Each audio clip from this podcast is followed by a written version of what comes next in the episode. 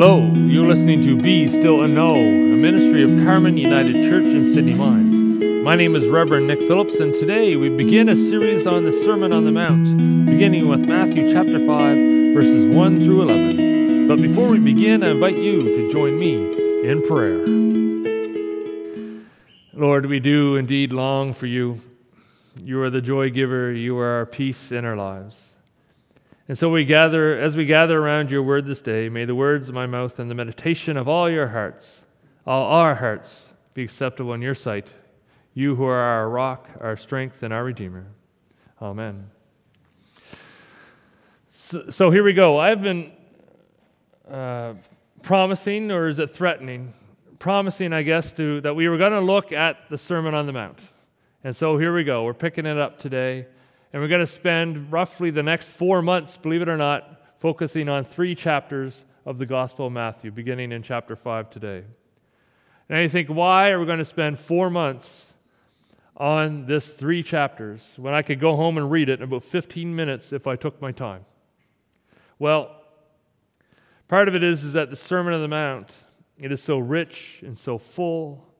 We just want to take our time to go through it slowly and examine all that Jesus has to say to those who are gathered as he speaks, but also to hear what he has to say to us today.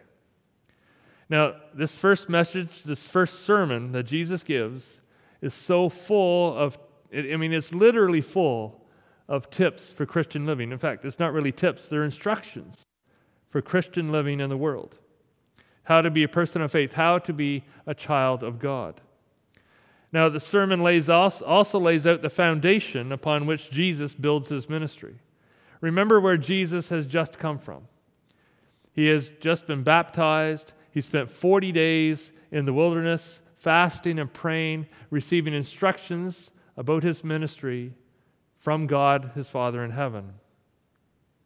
And then this is all in preparation, right? He's, he's making a career change, right? He's not a carpenter anymore, he's the Savior of the world.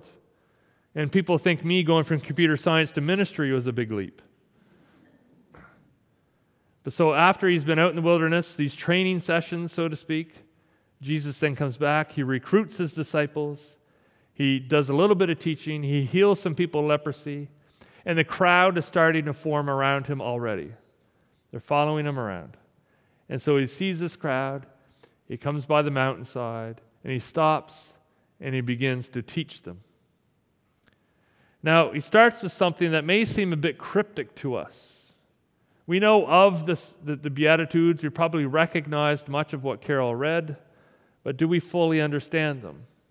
Now, I'm not going to say in, at the end of the service we're going to fully understand the Beatitudes, but we're going to take a good look at them and see how they set up the Sermon on the Mount and what they may say to us today.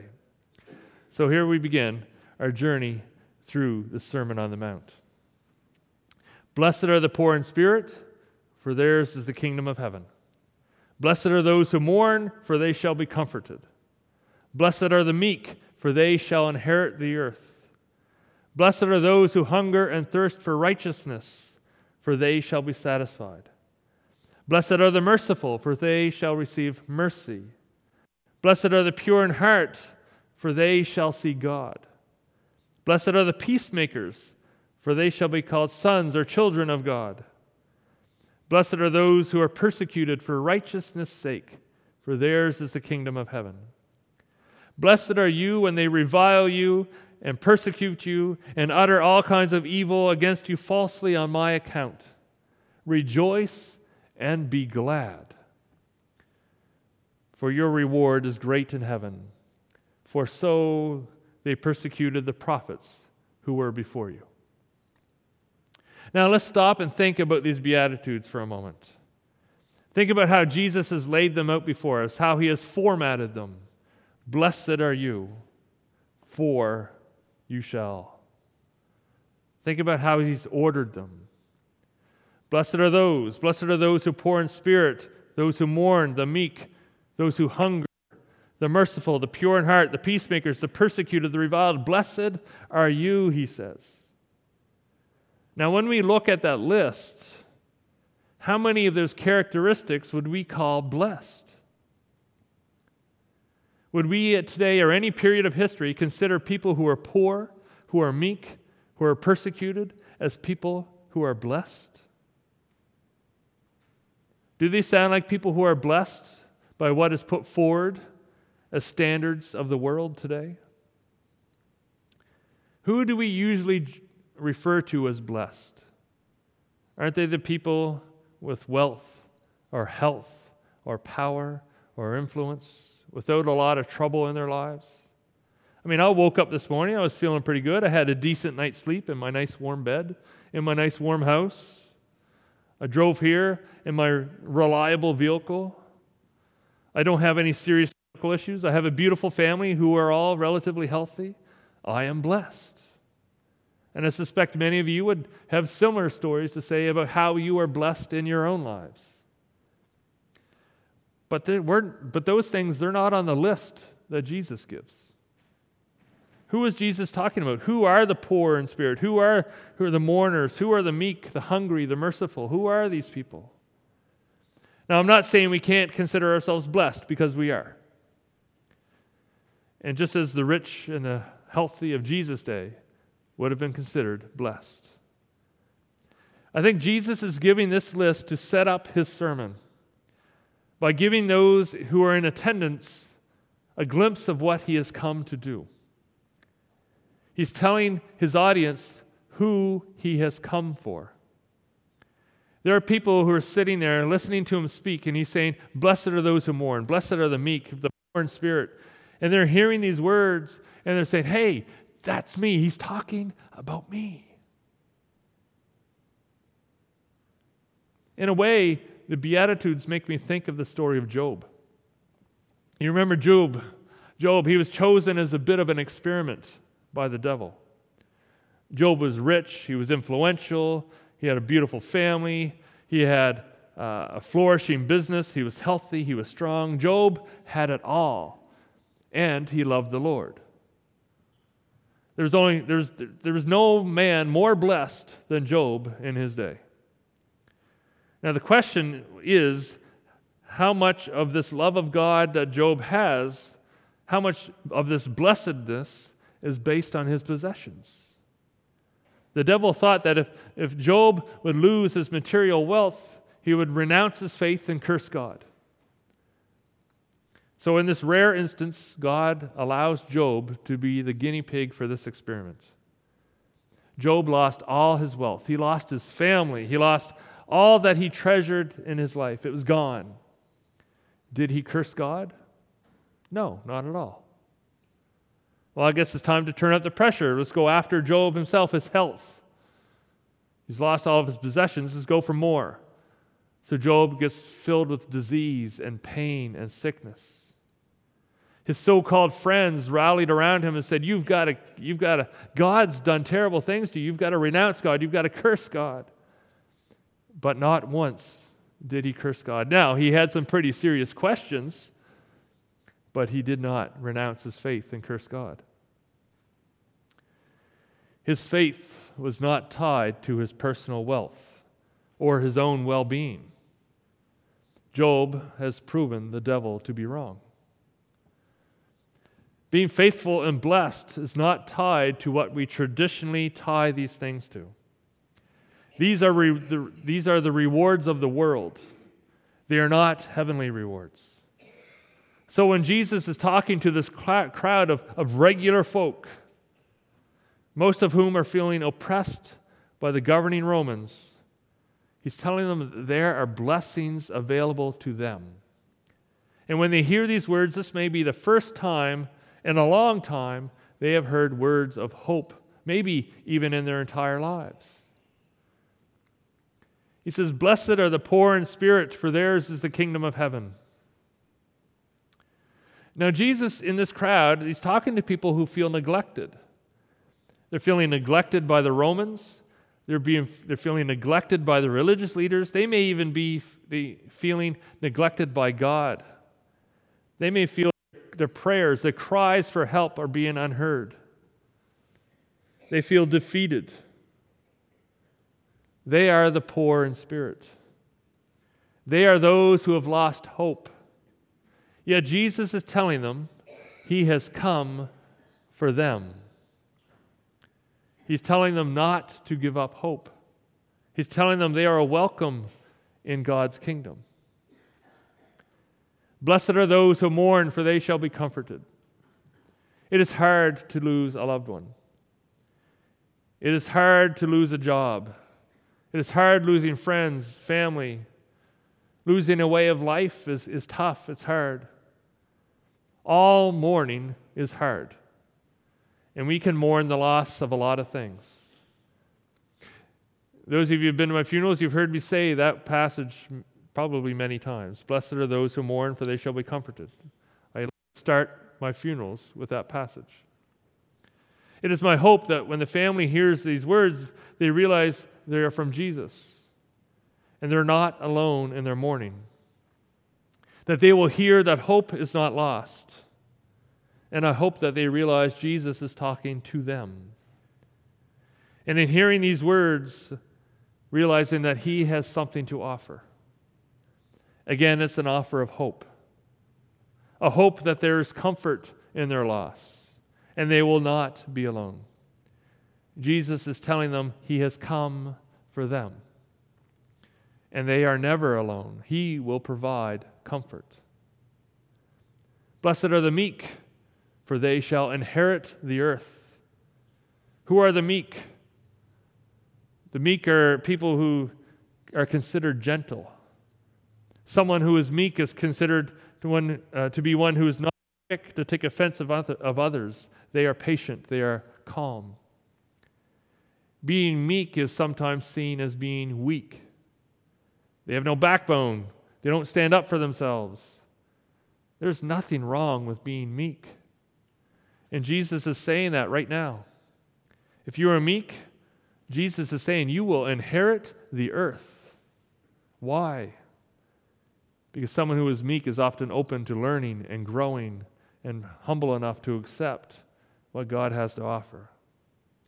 So much more so than people who are quick to blow their lid at the little bit of irritation or disagreement. If you are meek, Jesus is saying, and many of the audience would have been considered meek, Jesus is saying that he has come for them. And they have a very important place in this world. Blessed are those who hunger and thirst for righteousness, for they shall be satisfied. To me, this is probably one of the more obvious of the Beatitudes. If you hunger and thirst for righteousness, if you are one who's being treated unjustly, then you will find relief. You will be satisfied. When we look at the life of Jesus, there are, these are the people he came for, right? The people who are treated poorly, those who are disrespected, all because they're not part of the in crowd. We, we see example after example in the life of Jesus as he offers love to these people. And there's no question there are people in the audience of Jesus who hear these words and needs to hear them. Jesus says he has come for them.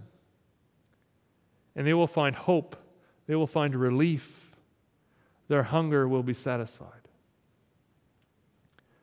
Blessed are the merciful, for they will receive mercy. Now, not unlike the meek, those who are merciful can also be seen as weak. They don't stand up for themselves, they're passive. People sometimes take advantage of them. Yet the meek, they, the merciful, they are, they are the people who are the carers. They are the compassionate. They are the comforters. Jesus says he has come for them. And they will, will see, they will receive mercy as well. They are loved and part of God's kingdom. Blessed are the pure in heart, for they shall see God. Who are those who are full of love? Who are those who love God above all other things? The world tells us to love ourselves, watch out for ourselves, protect ourselves. Those teachings, they're not pure. They disfigure the pure heart. Jesus wants to have hearts pure, full of love for God first and foremost, above all other things. Now, again, those who are pure in heart, they're seen, again, probably as weak, passive. They have no passion. They have no desire to chase after the things the world tells us we need to chase after. Jesus wants us to chase after God with pure hearts, full of love for Him and full of love from God for us, even though the world tells us differently. Jesus says to those who are of pure hearts, He has come for them. And because of their pure hearts, they will see God. Blessed are the peacemakers, for they shall be called sons or children of God. Peacemakers. Is there any more difficult job in this world? I'm not talking about peacekeeping, that's a bit different. Peacemakers. Peacemakers go into conflict in an effort to create an agreement of peace between people.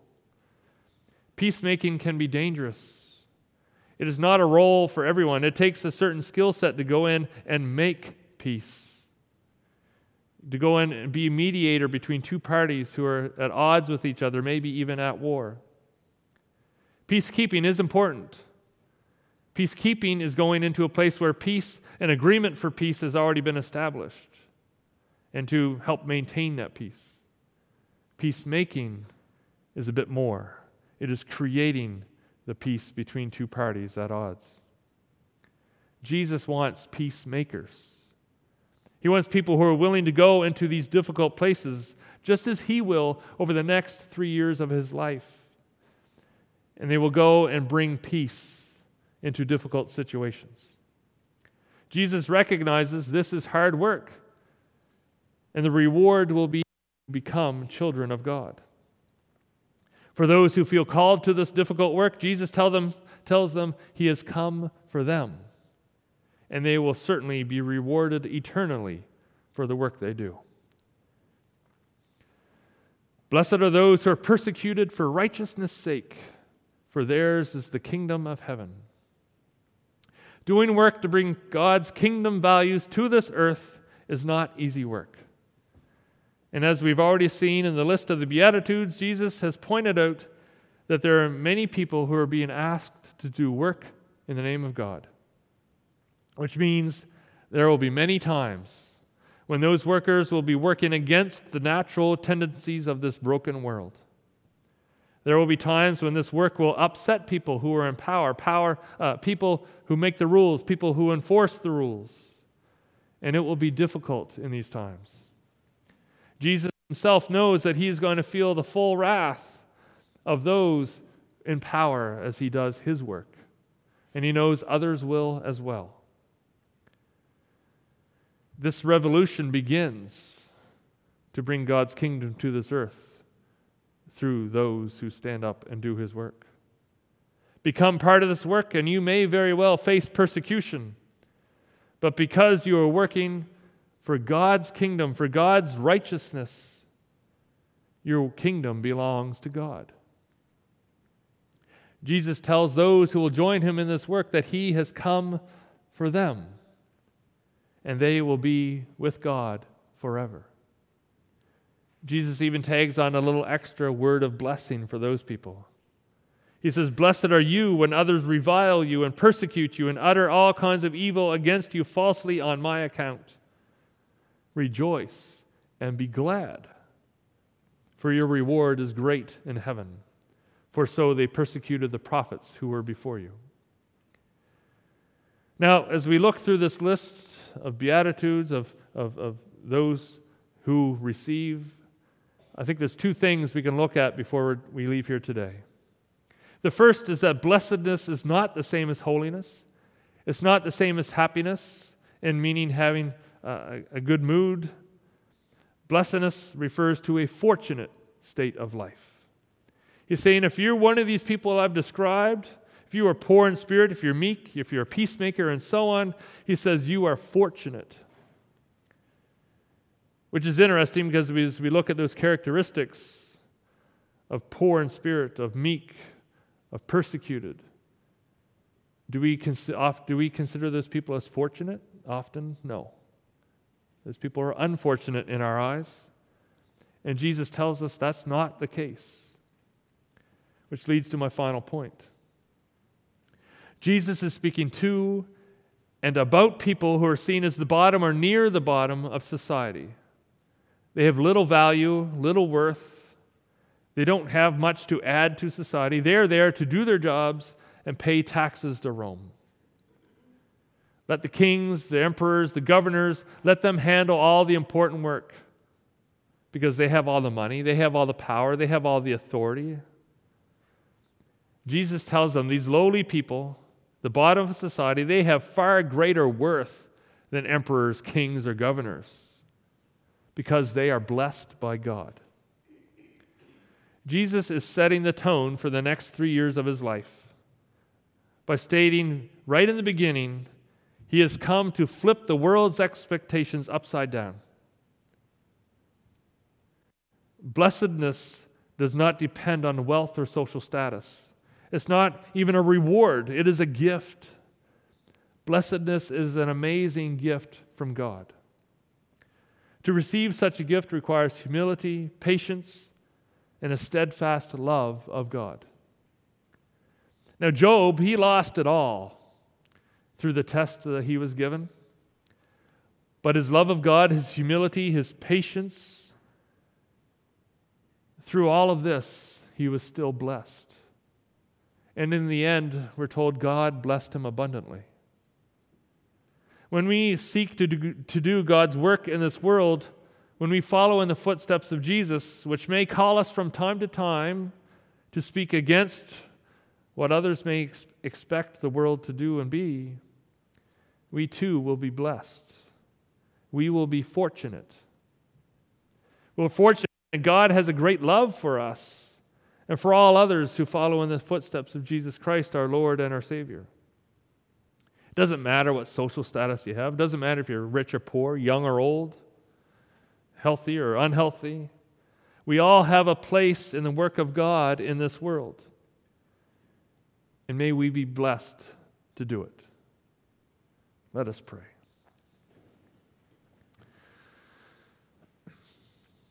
Lord, we, we hear you today. We hear the stories of those who struggle uh, with faith, we struggle with, with place, with meaning. But God, we hear also your call to be blessed. That even though we may be poor in spirit, even though we may feel defeated, even though we are hungry and thirsting for righteousness, if our faith is in you, if our work is done for you, we are blessed.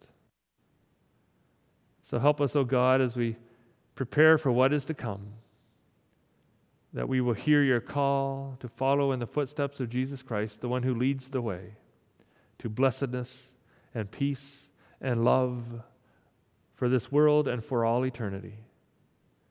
We pray this in the name of Jesus Christ, our Lord and our Savior. Amen.